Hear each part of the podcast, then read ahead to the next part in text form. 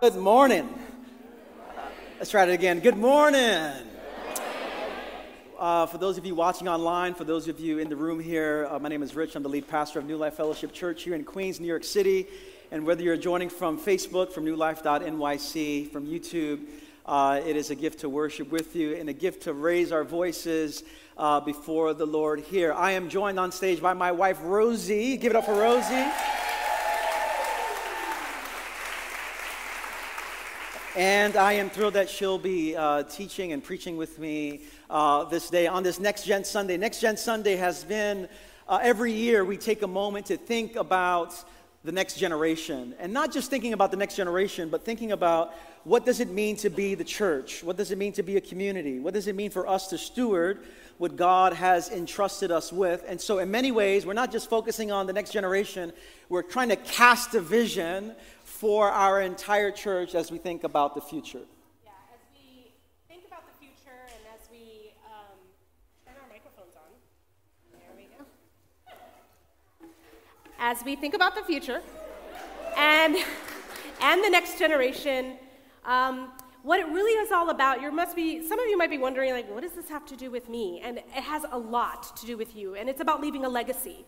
Um, you too can leave a legacy uh, because uh, all of us sitting here in this room have the potential uh, to impact the next generation in one way or another. And so when um, many years ago, I was the family ministry pastor here at New Life Fellowship, which basically means I was over uh, kids ministry, pretty much from cradle to college is what we called it. And um, I oversaw the ministry, and, and now we have amazing leaders leading in this area.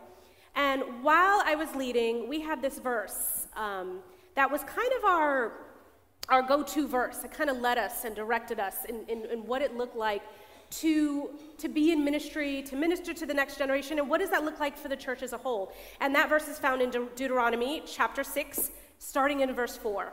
Um, and it's called the Shema. So I'm going to read it out for you, and then we'll, we'll dive right in. Hear, O Israel. The Lord our God, the Lord is one. Love the Lord your God with all your heart and with all your soul and with all your strength. These commandments that I give to you today are to be on your hearts. Impress them on your children. Talk about them when you sit at home and when you walk along the road, when you lie down and when you get up.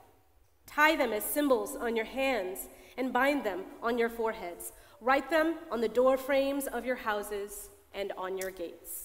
Amen. Let's pray together. Lord, we uh, pray that you would give us all we need today as we think about our own lives, as we think about our church, as we think about this next generation. Give us ears to hear, eyes to see, and a heart to receive all you have for us this day. We pray these things in Jesus' name. And everyone said, Amen. Amen. One of the things I love about my family, my immediate family, my extended family, is we don't need any reason to get up and dance. Uh, we just do it. Uh, it doesn't matter where we're at, uh, no matter what kind of celebration, festivity, at some point in the gathering, there's going to be some movement. At some point in the gathering, there's going to be some dancing. And at some point, especially in the more larger gatherings when we get together, at some point in the program, there's going to be a breakout of the electric slide. We're just going to break out in the electric slide. We're just going to do it. It's what we do. Uh, uh, kindergarten graduation, electric slide, okay? Uh, baby dedication, electric slide. Uh, you know, graduating from middle school, electric slide. Wedding, electric slide. At some point, we're going to move in unison with one another. We're going to go a few steps to the right, a few steps to the left. We're going to break it back. We're going to go forward. We're going to switch. We're going to do the whole thing.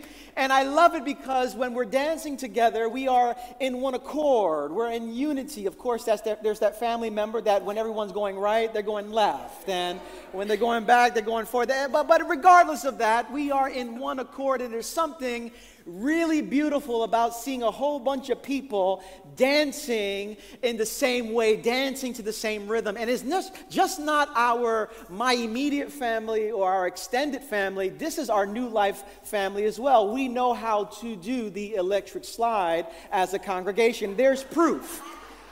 At our New Year's Eve, if you've never been to our New Year's Eve kind of celebrations, we have a time in the gathering and the celebration where we're moving, doing the electric slide. It's glorious. It's wonderful. I've been doing it for 10 plus years, 12 plus years. It is fantastic. And when I think about the electric slide and my family and our church, I think about spiritual formation as well. What does it look like to dance in the rhythm of God's grace together? What does it mean that we are in one spirit, in one accord, moving in the same direction towards a particular end and doing it with great joy? What does it mean to be the church? And so when we think about next gen ministry and next gen life and the emerging generations, this Sunday is not simply about thinking about those that are younger than us. This Sunday, at its core, is about rethinking what it means to be the church what it means to be community, what it means to belong together. Which means that from time to time, we have to recognize what the church is not, even as we think about what the church is supposed to be. And so I want to give three images that remind us of what the church is not to be, and then really orient us around where the church is called to be and called to do, and then we're going to look at this text together. The first thing I want you to see is that the church is not called to be a mall. The church is not called to be a mall. What is a mall? Well, a mall is a place where uh, crowds of consumers gather. And they come in to get their goodies, to get their stuff, and then they leave. And it's very easy for a church to become a mall, a place where people come to get their spiritual goodies their religious goodies, to feel good about themselves, get what they wanted, and then go about their day and then come back and do the same thing again. We're not called to be a mall. Somebody say amen. amen. We're not called to be a mall. Secondly, we're not called to be a stadium. We're not called to be a stadium. And that's a beautiful stadium. But we're not called to be a stadium. What is a stadium? Well, a stadium is, is a crowd of spectators where we're just looking, observing from a very comfortable distance not engaged whatsoever in actually what's happening. We're called to be uh, beyond just spectators. But the third image that we must remember as we think about what the church is to be is we're not called to be a subway car. A subway car is this crowd of, of anonymous, diverse people in close proximity. And in the subway car, if we're honest with ourselves, I could care less whether you get to your destination or not. I care about getting to my destination. I want to get off at my stop so I can do what I need to do. Whether you get to your is irrelevant to me. And what we are called to be is more than just a subway car. A subway car in which we could care less about one another. No, we are here to remind ourselves that we care where everyone gets to.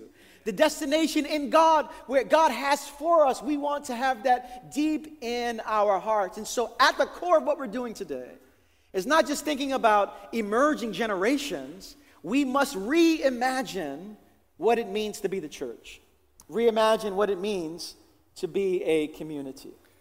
And so when we think about what does it mean to be a new community, Christ died to make us a new family, to become a new group of people, to become a other group of people that do things differently than the rest of the world does. And so we are called to become a multi generational church that is working together to, so that others can know who Christ is. Mm. And so when, when I think about that, when I think about what is, uh, you know, what is the church supposed to be, I always go back to the image that is in, in Scripture. The church is the body of Christ. There are hands and feet and legs and head. That there's all kinds of different parts of the body of Christ. And typically, the way churches function is the hand is over here doing one thing, the foot is over there doing something else, and we don't know what's going on. We know it's functioning. We have no idea what's happening, though. We don't know who's doing what. How can the body move forward? How can the body progress? How can the body um, move in a direction if we are not working with one another in the same direction? If the hand is doing something, it's like, I have no idea what they're doing. Well, who cares? The hand could be sick. But the foot is like, I don't care. I'm working just fine. If part of the body isn't functioning well, the whole body is not well.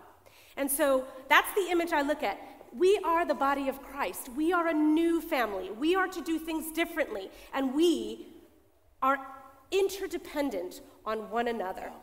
Yeah. And so there's this one line that we're going to explore for our time. Again, some of you came in here and said, you know, I don't, I don't have young children, or, or I'm single, or, or my children are old, and all that stuff. This has everything to do with what it means to be the church.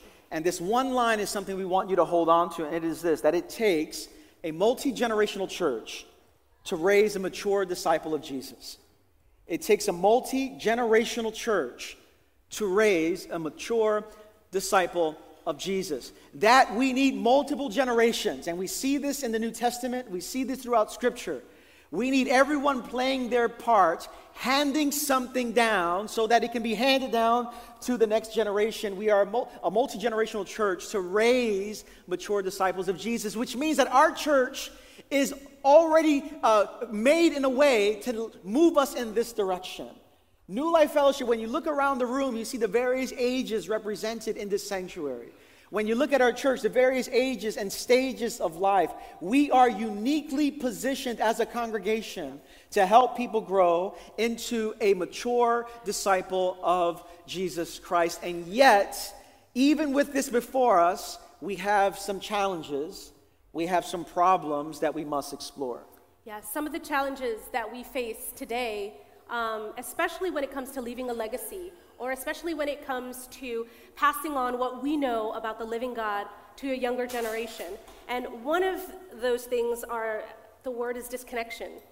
We have never been more connected to one another in the history of our world than we are now. We can have a FaceTime chat with someone in Australia. We we do that all the time. We can talk to one another. We can do work from home on screens. We can chat about each other, tell people what we ate for breakfast, lunch, and dinner. We have never been more connected than we ever have been before, and yet we have never felt more disconnected in the history of our world. Why? Why? This is what we are facing as adults. Imagine young people. They're all over social media, but they have never felt more alone. We have young people as young as 11 and 12 harming themselves because they feel alone. This is an issue that we all face. It's not just parents' problems, it's our problem. It is our generation that, that is facing this as well. And so, um, there's a doctor called Dr. Vivek Murthy. He, uh, him and his team, they do, they've done some research. And there are, he mentions that there are three areas of connectedness that we as human beings need to uh, feel connected, to feel connected to one another. The first is called intimate and emotional connectedness. This is a type of connectedness that comes from your family or your spouse. It's intimate, people know you. Uh, the second is called relational and social connectedness. So we're talking about friends, having a close friend you can kind of connect with and talk with about sports and different things, and even share some of your issues with and, and, and pray over you with. And number three is called the collective connectedness. We need to feel connected to a group of people moving in the same direction that believe in something bigger than themselves. And this is where you all come in. We have this collective connectedness that you guys can contribute to. Another issue facing our young people are that our people are confronted with ideas and moral positions at a rate and in a manner that allows little room for reflection or processing. Our young people are getting are being inundated with lots of messages about who they are, who they should be, who they shouldn't be, how you should be, how you should act, what's okay, what's not, and they have no space to process this information. They have no space to even feel safe to do so. And so we have an opportunity, a unique opportunity here in this church to create safe spaces for that. And um, yeah. Yeah, so here this disconnection the, the speed by which things are changing on a weekly basis is so overwhelming, and it's coming at children in all forms on social media, on the internet, at schools, friends. Kids are more peer oriented than anything else. We have kids discipling kids, which should not be happening in our society. We have 12 year olds and 13 uh, year olds discipling other 12 and 13 year olds. And so the church is called to be something bigger. The church is called to come against these forces uh, that are harming our children, the disconnection that they're experiencing, the level of change that doesn't allow for any kind of reflection or discernment. And then we have in emerging generations the challenge of faith. Uh, Barna, uh, there's an organization called Barna that uh, does research. And uh, one of the things that they've mentioned about emerging generations is this they said that more than any other generation before them, Gen Z does not assert a religious identity. They might be drawn to things spiritual but with a vastly different starting point from previous generations, many of whom received basic education in the Bible and Christianity, and it shows. The percentage of Gen Z uh, people that identifies as atheist is double that of the U.S. adult population. And so we have a crisis of disconnection. The level of change that's happening in our society is so rapid that it's hard for children and parents, everyone to catch up to it. And then we have challenges of faith. And so Deuteronomy 6 really is an invitation for us to be a different kind of community a community in which faith is handed down. And so here the verse again. Hear, O Israel, the Lord our God, the Lord is one. Love the Lord your God with your heart, with your soul, and with your strength. These commands that I give you today are to be on your hearts. Impress them on your children. It doesn't say inflict them on your children. No, impress them. Amen. On your children. Talk about them when you sit at home or when you walk along the road when you lie down, when you get up, tie them as symbols on your hands and bind them on your foreheads. Write them on the door frames of your houses and on your gates. The three things I want you to see that we want you to see out of this passage.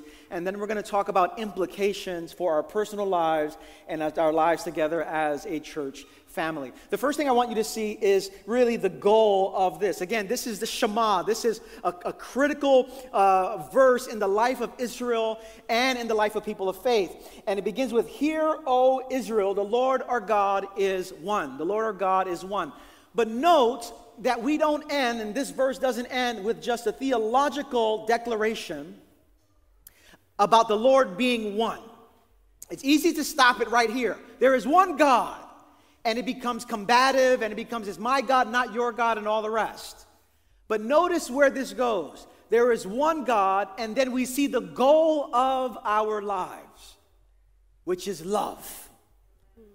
Love. Love the Lord your God with all of your heart and all of your soul and all of your strength.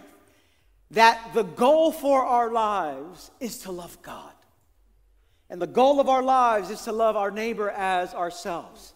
And this is what we want to hand down to the next generation. What does it mean to love? What does it mean to love well? And if you have been paying attention to society, oh, you know, the last uh, 2,000 years or so, we have a hard time loving. Yeah. We have a hard time loving. And yet, the church, the body of Christ, as we think about the formation of our own lives and the formation of those who are coming behind us, what we are called to is a life of love. That's the first thing we see in this passage. And we want you to take note of um, this passage in Deuteronomy 6. This passage was given, it was a speech given by Moses to the people of Israel. And it was at a time when they were getting ready to enter the promised land. And so, if you notice in this message, it doesn't say, Hear, O parents, the Lord our God, the Lord is one. It says, Hear, O Israel. He was speaking to all of Israel. He was speaking to the young people of Israel. He was speaking to the single people of Israel. He was speaking to the childless of Israel. He was speaking to parents of Israel. He was speaking to the elderly of the people of Israel. He was speaking to an entire group of people, regardless of where they were in their life stage, if they were studying, if they were just had, have no children, or if they were elderly and their children have grown. No, hear, O Israel. Hear, O new life. This was a message given to all of us.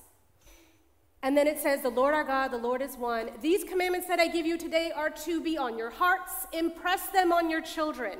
When they said, when Moses said, Impress them on your children, he was speaking to all of Israel. The children that you see walking the halls at New Life, the children that you see sitting down next to you, are our children. They are our legacy. They are the future of New Life. They are the future of this planet that we live on. And so we need to change and shift our mindset in thinking, oh, those are their children, they're responsible for them. I'm not doing anything. No, they are our children. Hear, O Israel, impress these truths on the children. Talk about them when you walk along the road, when you lie down, and when you get up.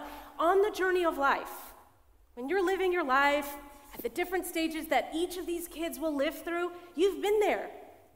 You've been through some of the stuff that these kids will go through. You have something to give them. Mm. You have something to share. You have a listening ear. You have a smile. You have the ability to give them your undivided attention. Do you know what a gift that is? It's a real and true gift. And so when Moses was speaking to them, he was speaking to all of them. And so this truth this truth is for all of us. No matter what stage you are in life today, sitting here in this room, you have something to give. This call is for you as well. And then, third, is that we see in this passage here. And so, the, the goal of this is love. This is for everyone. And then, the third thing I want you to see is that the formation that's needed is on the road. Mm. And, uh, Rosie, we've been talking about just what does it mean? We are to be more than just a family that does spiritual things one hour a week on a Sunday. And then this is what we do here, and then that's it. Yeah. There's something more ordinary, mm-hmm. something more regular about our lives together. Yeah, I, I know of uh, families who um, they have, for example, there's a family I know, and they did this very, very well. They modeled it wonderful for me and my family, and it's something that I aspire to.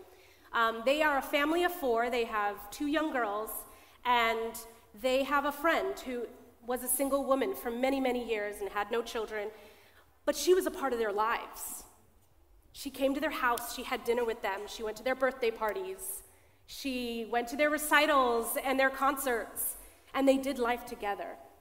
And that woman poured herself into this family, into their children, into their two daughters, and it has formed these children in such beautiful ways and they're able to stand up on their two feet, own two feet, in many, many wonderful ways. This is just one example of what it means to walk along the road. Who are you going to walk alongside? Who are you going to partner with? Yeah, so this passage here uh, has lots of implication for our lives. And when I think about the implication, I, I want to first of all look at our entire community. That's the first level of kind of application. Then I want to take a moment to look at uh, the children of our the younger generation, and then we want to speak to parents and caregivers about this passage here. And so the first thing we want to say about this community, uh, about this word is for our community, and it is this that all of us, no matter where we are on our spiritual journey, no matter where we are in our lives, we all have something to give. We, God has given you gifts. God has given you experiences. God has allowed you, for whatever reason, to go through some hard times and good times. And this message is for every single one of us that we have something to pass on, to pass along to this younger generation.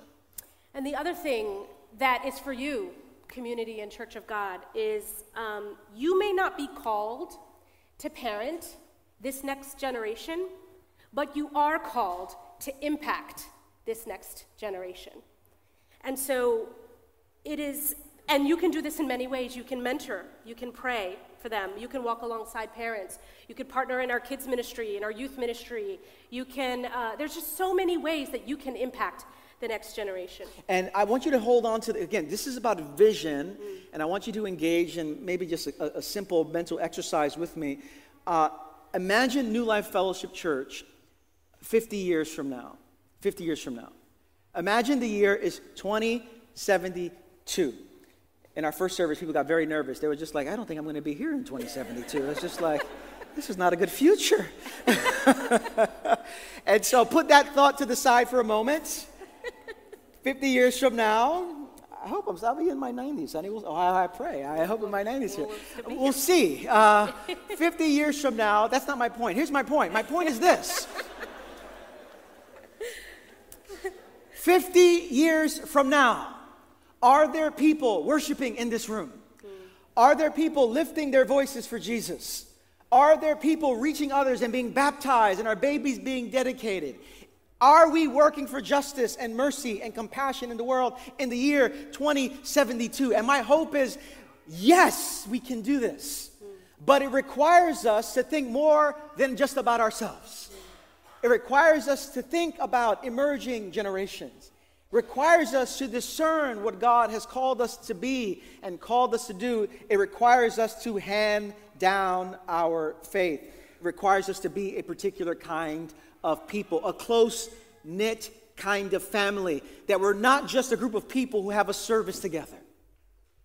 They were called to be on the journey with one another. I have the great privilege, or I had the great privilege growing up, of living in a neighborhood in Brooklyn in which we had about 20 to 25 family members within a two block radius. 20 to 25 family members within a two block radius. Crazy cousins, uncles, aunts. I mean, we just, we all just lived in the same place. And 20 years ago, um, about 20, 25 people all got up and moved to Tampa all together. Just kind of because they just did it. They're all together. But growing up, I realized there was a great gift in having family just accessible that way, but it was more than just family. That there were just other people in the neighborhood that were on the journey together. And when they saw me using language that I would not use in front of my parents. Amen, somebody. Someone like Miss Jean would very gently remind me that even though her, my parents are not there, that, that she's looking out for me, that she's calling me to something higher. And what we're, it is just this close knit kind of community, which was a great, gave me a great vision of what the church is to be extended family in which we are serving one another in the way of Jesus. But this means that we have to recognize that we are called and sent. In the, in the language of Romans 10, we are called and we are sent to one another to bring good news. And Romans 10 says, Everyone who calls help God gets help. But how can people call for help if they don't know who to trust? And how can they know who to trust if they haven't heard of the one who could be trusted? And how can they hear if nobody tells them? And how is anyone going to tell them unless someone is sent to do it? What if God has sent you, not just out there, we also often talk about missions and, and being missional as what do we have to do out there? And if you know anything about our congregation, we are very serious about what needs to happen out there serving the poor, serving the marginalized, serving those that are overseen and under resourced. And at the same time, what if God has sent you in here? What if God has called you to serve one another and the emerging generation? And I believe that is God's invitation to us. And so, for the entire community, we are all here to serve one another and to disciple the next generation in the name of Jesus. But we also have implications, and this has implications for the younger generation as well. And we want to offer some words to those and the younger generation in our church. For those of you in the younger generation, um, recently my daughter turned 13, and my husband and I had wrote letters to her.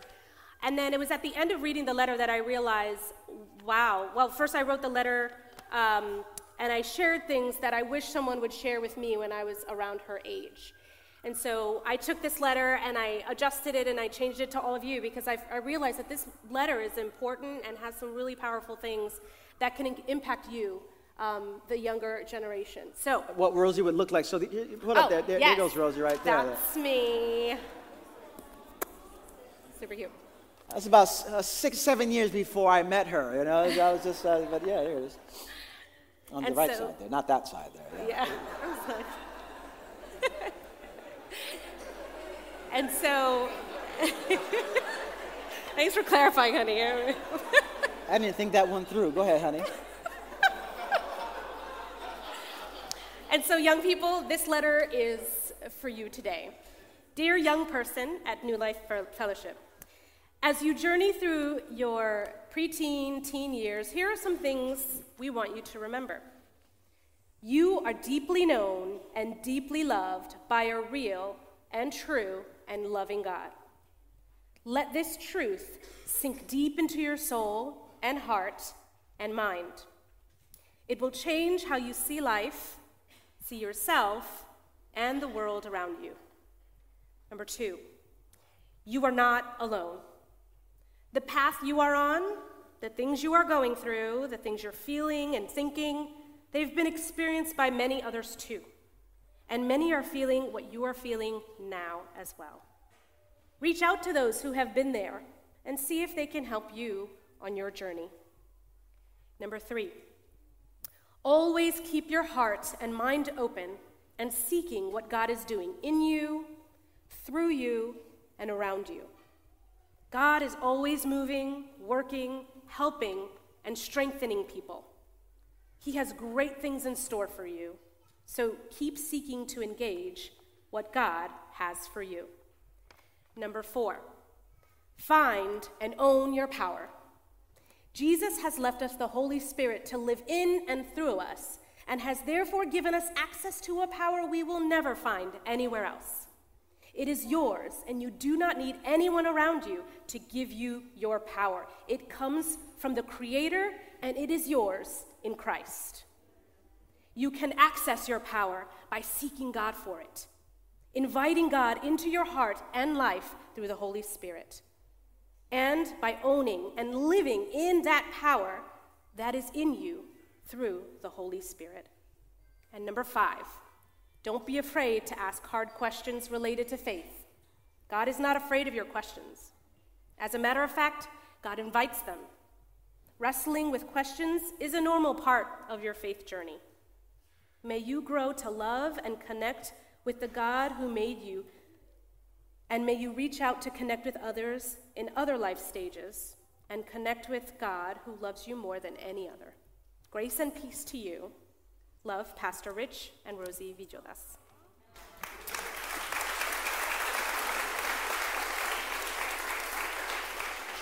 When we crafted some of these words, this is our heart for you.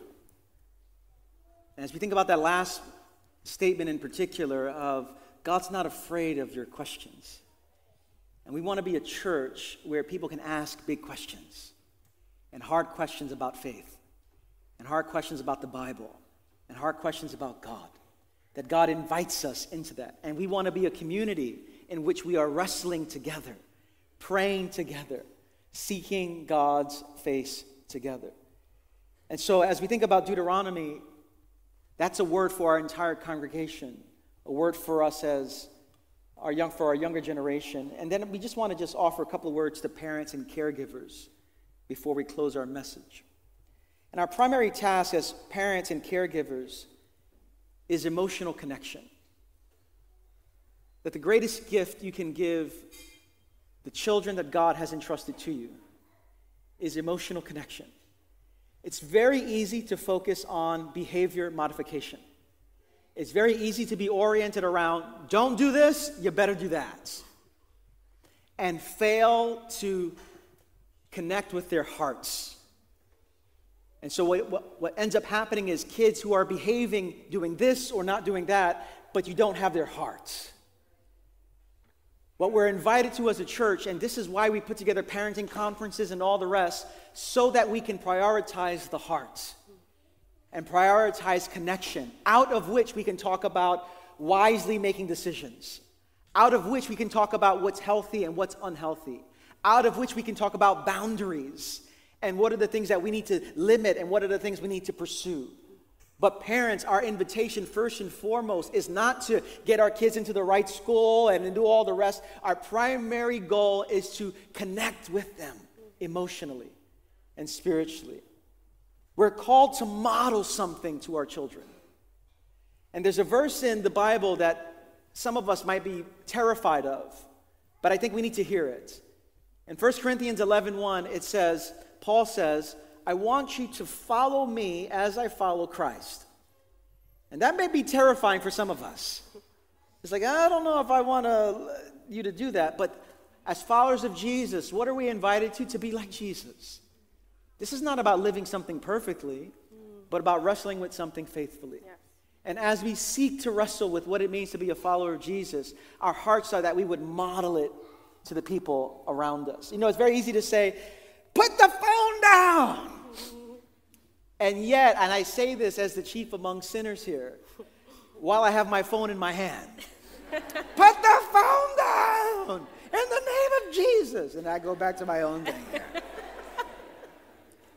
It's very easy to want our children to have a life with prayer, and yet they never see us pray. We want our children to be in Scripture, but they never see us reading the Bible.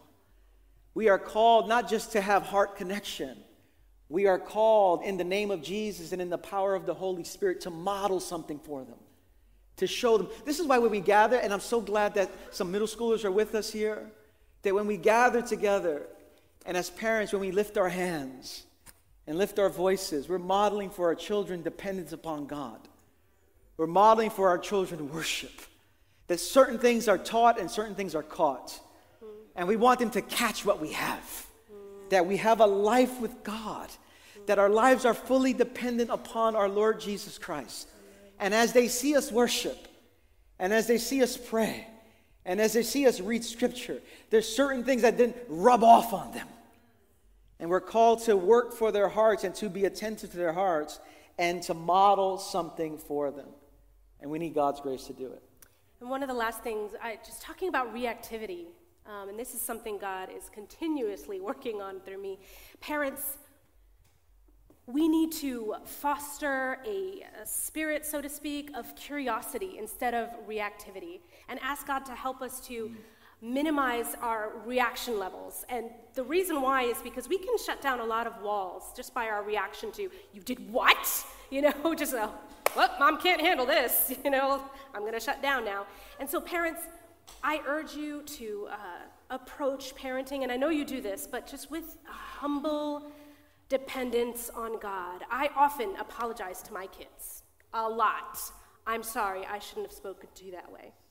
I said something really mean, or I maybe I didn't say anything mean. I said something in a really bad tone, and I apologize. I'm sorry for that.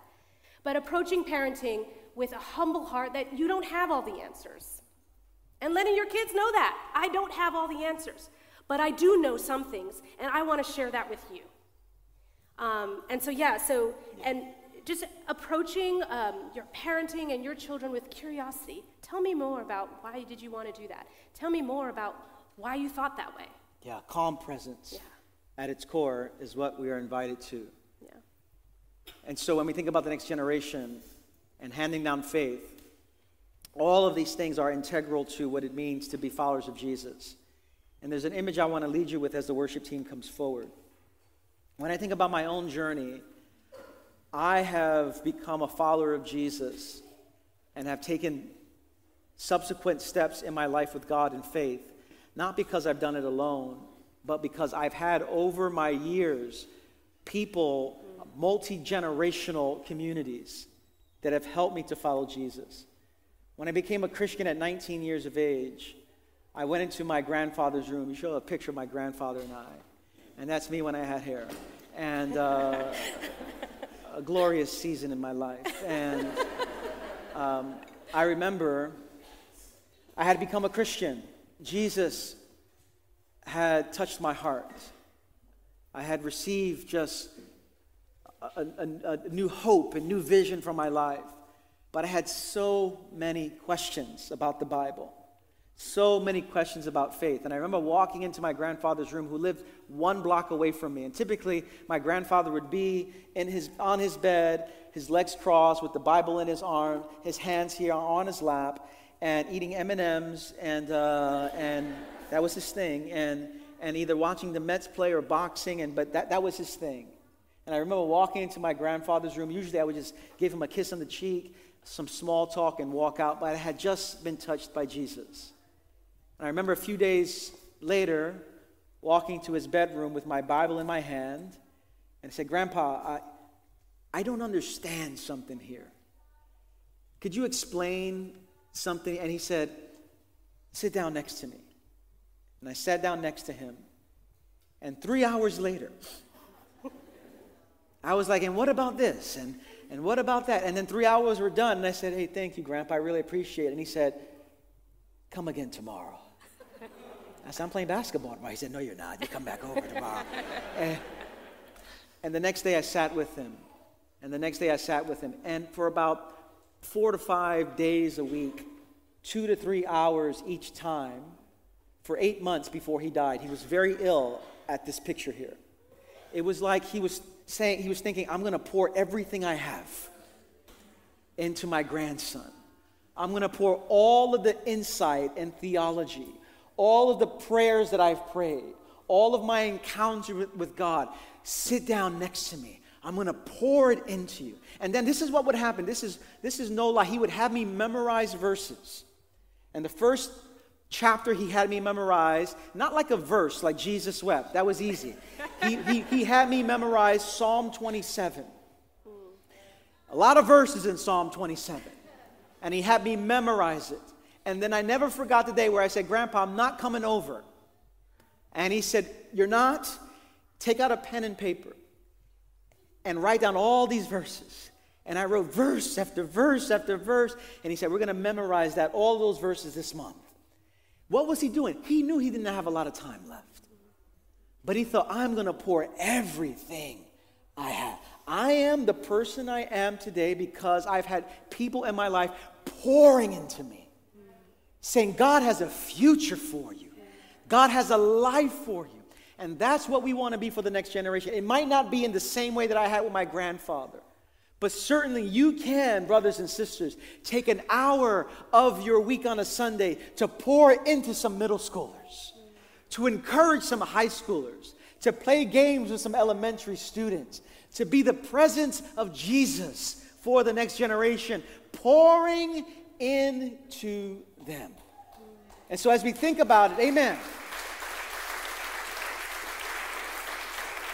As we close and think about our church and what we're called to be, we want to end with just words of encouragement, kind of prophetic words. We want to speak some words over you, and we want to do it in three different groups, and then we'll sing.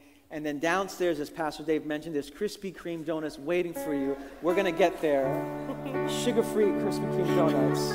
But there's three groups of people who want to speak a word of life over today. Uh, the first group that we would like to speak a word over um, is to the next generation. So, anyone, any young people in the room, from cradle all the way to 18 years old, please stand where you are. Stand up. We want, we have a word for you that we have prayed over. We're not going to ask you to speak. We're not going to ask you to speak. Don't worry. We're not going to ask you to Give it up for them as they. Uh, or do any tap dance. Just stay standing.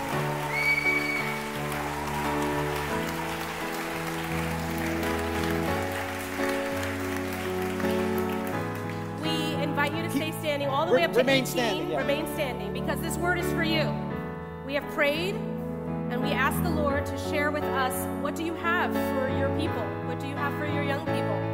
And these are the words that Pastor Rich and I have um, have written down for you. To the next generation, here is the word of the Lord for you today. You are not defined by your accomplishments, your sins, your insecurities, anxieties, your fears, what others say about you, or anything else.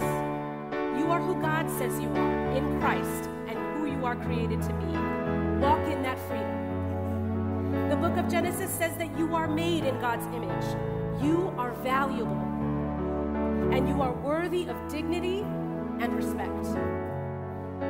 Jeremiah 29 11 says that the Lord has plans to prosper you and not to harm you, to give you a hope and a future. You are loved more deeply, more widely, and more profoundly by our Creator, your family, and the family of God. Amen. Amen. We want to keep remain standing, and we, we want to ask just parents uh, to parents. join your children. Yeah, parents and, care, and caregivers, you, just stand right where you're at as well. Caregivers, if you can stand next to your kids, we have a word over you as well. For you parents in the room, we want you to know deep down in your soul that whether you feel it or not, you are the right parent for your child. You were chosen by God for this. And God will give you everything you need for the journey. That you are not alone with your fears and your insecurities and your ups and downs. We want to call you to pray and intercede for your children. And remember that the gift of your presence is the greatest gift you can give to your children the gift of your presence. And remember that God is with you. But this is a word for all of us, and so let's have the entire congregation just stand. God has a word for all of us, not just our younger generation, not just parents, but for all of us who are the family of Jesus over here in Queens, New York City.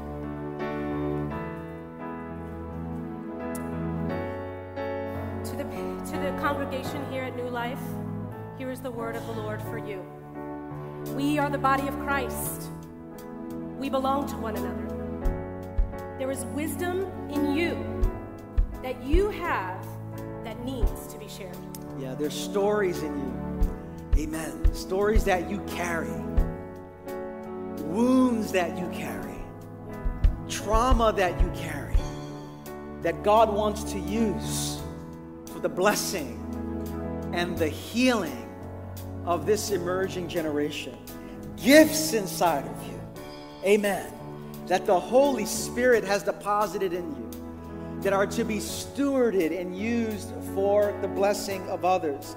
And we are called to journey with one another to show the world what is possible when Jesus Christ is ruling and reigning over a community.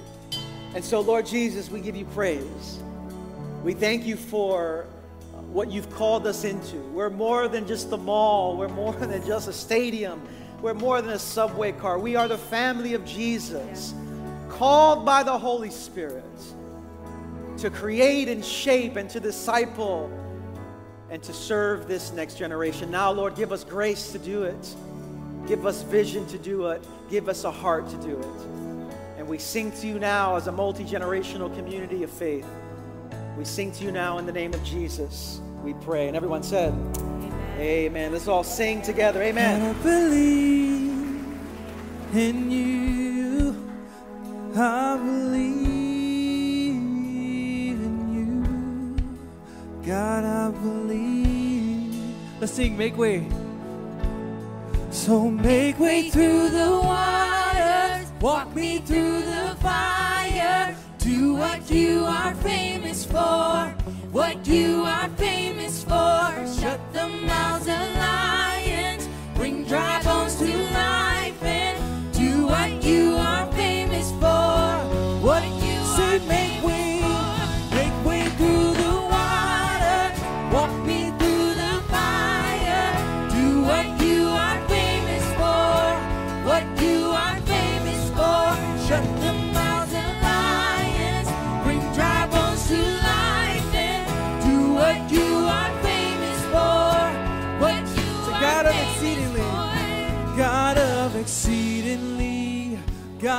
Of abundantly, more than we ask or think. Lord, you will never fail. Your name is powerful.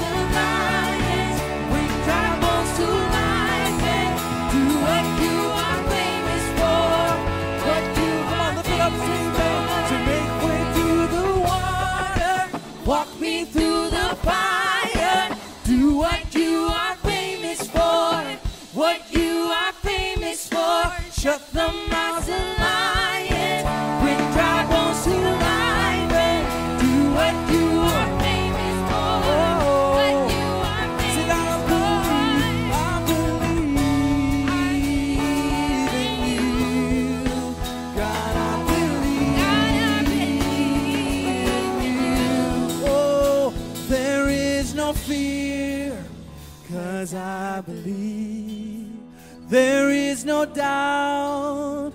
Cause I have seen your faithfulness, my fortress, over and over. Let's do one pass of this. Oh,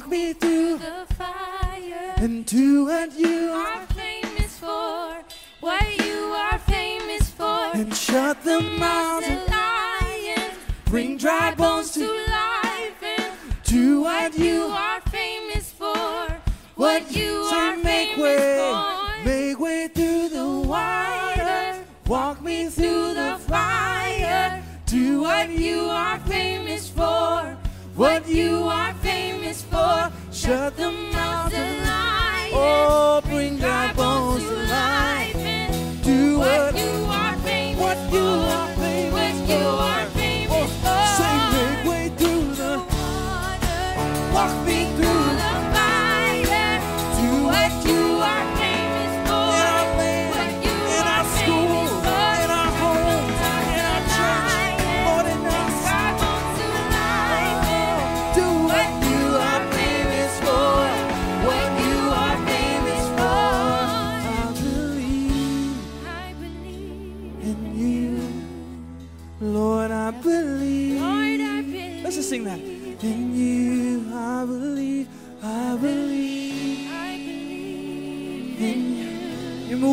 next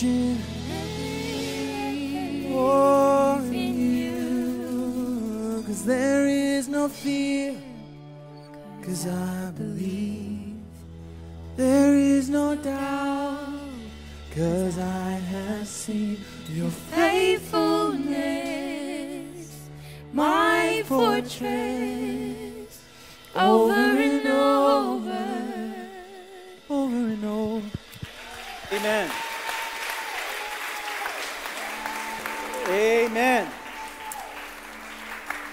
As you close here, first of all, give it up for my wife Rosie here.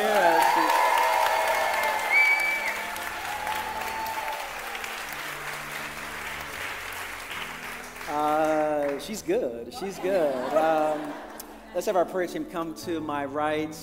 I imagine, listen, to uh, to to live in this particular cultural moment, this age that we're in, is not easy. But you know what? It's never been easy. And we need the prayers of one another, the support of one another. I imagine some of you, maybe you're in middle school right now and high school, and you've just been struggling, just your identity, your, your understanding of God. You just need someone to pray for you. And our prayer team, our prayer team members will be here to pray for you. Maybe you're a parent and you just don't know what to do next. You've tried all kinds of things and you're just like, I just don't know what to do next. But what we can do is receive prayer. That God maybe can speak a word of hope to you. Maybe you're a married couple and you're trying to figure out how to do this together. Maybe you're a single parent. Wherever you are on the journey, uh, married or single, children or not. We end every gathering with a time of prayer because it's one of the ways that we support one another on the journey. And in addition to that, we want you to take a moment. I know it's very easy for us to just head out and get into our cars right after that, but there's some wonderful things happening in the shell room right downstairs after this service. One of the things that's happening is there's a fundraiser. Um, during the pandemic, there were some flash floods here in Queens, um, and it done some damage to our kids' environments. And so they're doing a fundraiser to help fix up some of that damage that happened. Uh, so if you can head downstairs and support our young people in that way in helping their uh, physical environments, that would be such a blessing. And there's Krispy Kreme donuts, amen, somebody, and coffee. And so, Amen. if you want access to said donuts, uh, you can go right down. That's there. It's the expressway to the donuts. If you want to go back that way, that's fine as well. Feel free. But if you want to get first access to that, you can head down this way. And so, listen, get a quick prayer, and then boom, a walk for the donuts. And so, uh, we want to just connect and see that as a space where we can uh, connect in that space there. And so, as we close, let me invite you to open your hands towards heaven to receive a blessing. If you've never said yes to Jesus Christ, you're watching online, and something's been stirred in your soul, we want to serve you along those lines as well. If you're trying to take the next step in your spiritual journey, uh, feel free to come up for prayer. We want to serve you as best as we can. With your hands in your hearts in a posture of receiving, brothers and sisters, sons and daughters of the living God, may the Lord bless you and keep you. Make his face to shine upon you and fill you with peace. And may you walk out of this building and out of this online gathering in the power of the Holy Spirit. And may you know that God is with you. May you know that God is for you. May you know that God loves you with an everlasting love. I bless you in the strong, in the beautiful, in the resurrected name of Jesus Christ. And everyone said, Amen. Amen. Grace and peace to all of you.